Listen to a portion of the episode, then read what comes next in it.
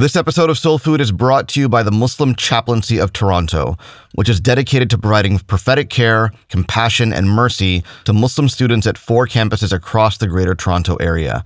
Support their Empower Love campaign by donating today at mcuft.com/donate.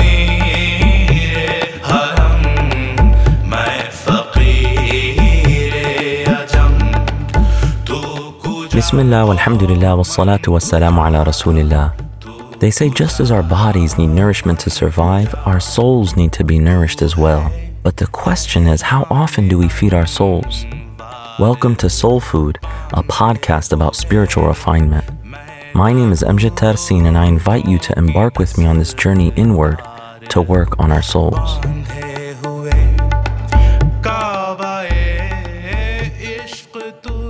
Assalamu alaikum and welcome to episode 11 of Soul Food, where we're going to talk about expiation. In the last episode, we talked about violating the fast and continuing with Sheikh Hassan Mashat's book on the duties of the believer in the month of Ramadan. He then has a chapter on how you make up for violating the fast. So, in this episode, we're going to look at the way to expiate a fast when it's violated. Then we're also going to talk about holding ourselves to a higher standard. And then finally, we'll look at being merciful towards others and understanding, even in the process of expiation, and even when we're looking at this ahadith about how a person can make up for violating their fasts, that there are many spiritual lessons that we can implement, whether we fall into that category or not. So let's talk about expiating a fast. A man came to the Prophet, peace and blessings be upon him, and told him that he had violated, that he had broken his fast in the month of Ramadan by being intimate with his wife. So, one of the things in the month of Ramadan is that we withhold from eating and drinking, but even for people who are married, they withhold from having a relationship with their spouse. So, he fell into that. So we talked about how sacred and valuable the fast is. So this is grave, even though it's something that might be natural outside of Ramadan, it's fine. But in the month of Ramadan, it is something that is very grave. So when he mentioned this to the Prophet, peace and blessings be upon him, he asked the man to make up, to expiate for the day that he had violated. He said, Can you find someone and pay to have them freed from slavery? Can you free a slave? And obviously, this is because in their time, it was something that was widespread. And that there's a great reward in freeing someone from bondage, which is something that was widespread. So he asked the man, Can you free a slave as a way that you can make up for the mistake that you made? And the man said, No, I can't do that. So then the Prophet, peace and blessings be upon him, asked him, He said, Can you fast two months straight continuously? And the man said, No, I can't do that. And then the Prophet, peace and blessings be upon him, asked him, Can you feed 60 poor people? And once again, the man still said, No, I can't do that. So then the Prophet, peace and blessings be upon him, he came with a branch that was full of dates. He had a bunch of dates and he gave it to the man and he said, Give these dates away in charity as a way of expiating breaking his fast. And then the man said, There's no family in the entire city of Medina poorer than mine.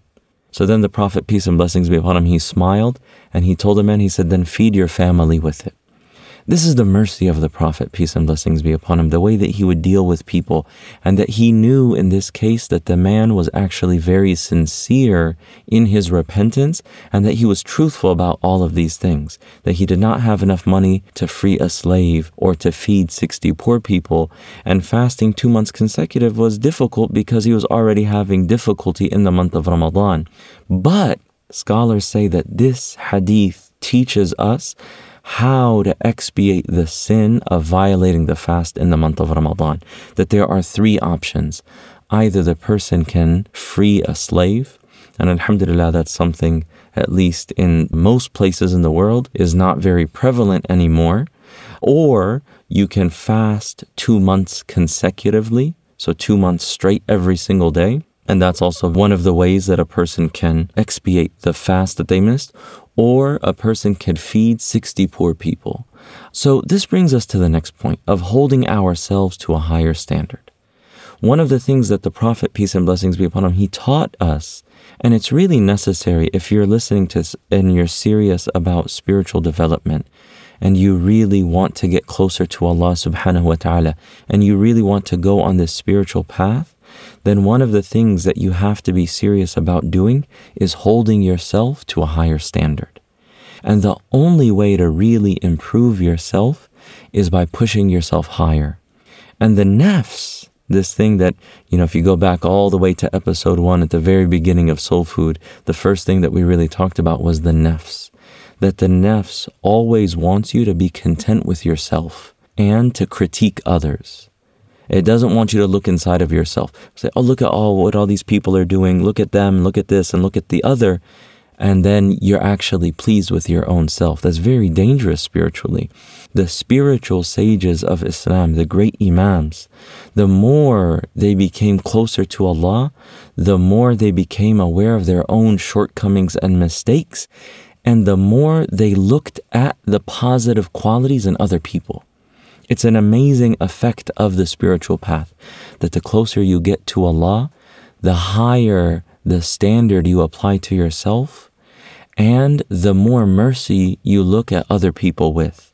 And one of the most damaging things in a religious community is for the people who have this outward religious conformity to think of themselves as better than others, or to think of themselves as not requiring to follow the rules that everyone else has to follow. That is a cancer within the religious community, and that's something that if someone is really sincere with Allah, they will never accept for themselves. They will never accept that they have some sort of special treatment and everyone else has to follow something different. That's very dangerous. So strive against your own nafs and discipline it. And in everything in life, if you look at every aspect of life, if a person wants to excel, if it's at school or in a particular skill set, or if a person's an artist or a doctor or whatever it may be, or even if it's exercise and nutrition, that if a person wants to excel in that area, then they have to push themselves harder than their competitors. They have to push themselves harder than other people who are establishing the status quo, and the same goes to be said spiritually. So that brings us to the final point, which is the importance of being merciful towards others. One of the beautiful lessons from this hadith is that the Prophet, peace and blessings be upon him, despite the fact that this man had committed a very grave sin, the Prophet did not humiliate him.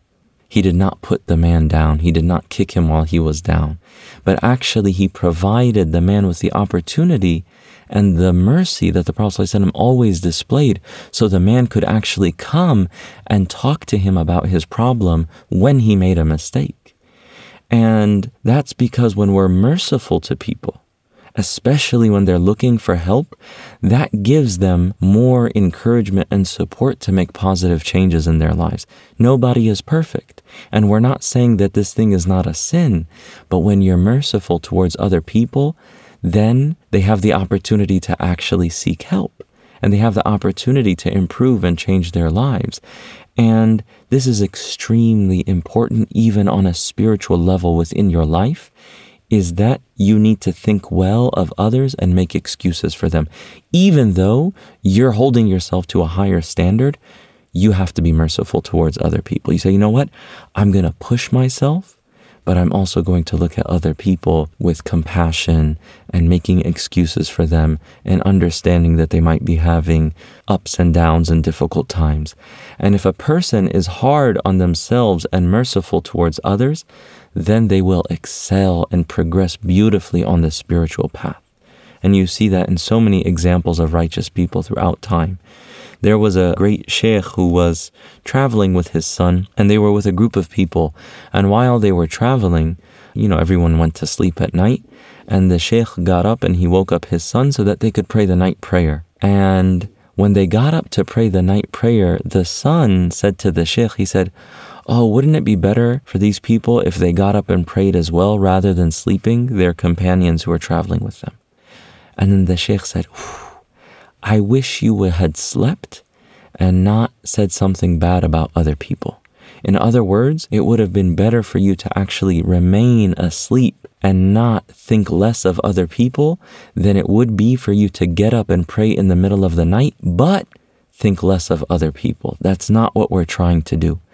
That you need to hold yourself to a higher standard, but you still need to make excuses and think well of other people and do not think that you're better than them. And that one of the greatest spiritual disciplines and spiritual values that we need to have is thinking good of Allah and thinking good of His creation and that we have a good opinion of Allah, and that anything that happens, we have the best opinion of Allah, and we have a good opinion of His servants. That brings us to the call to action. If for any reason you've broken your fast before, then you have to take care of that. One of the things that happens is that sometimes we don't like to think about past mistakes or we're ashamed of seeking help for past mistakes. If, and inshallah, there's only a few people that might apply to, but if you are someone who has violated your fast in the past, then make sure to take care of that. And actually, Islamic Relief has a special way to donate to feed poor people as an expiation for broken fasts.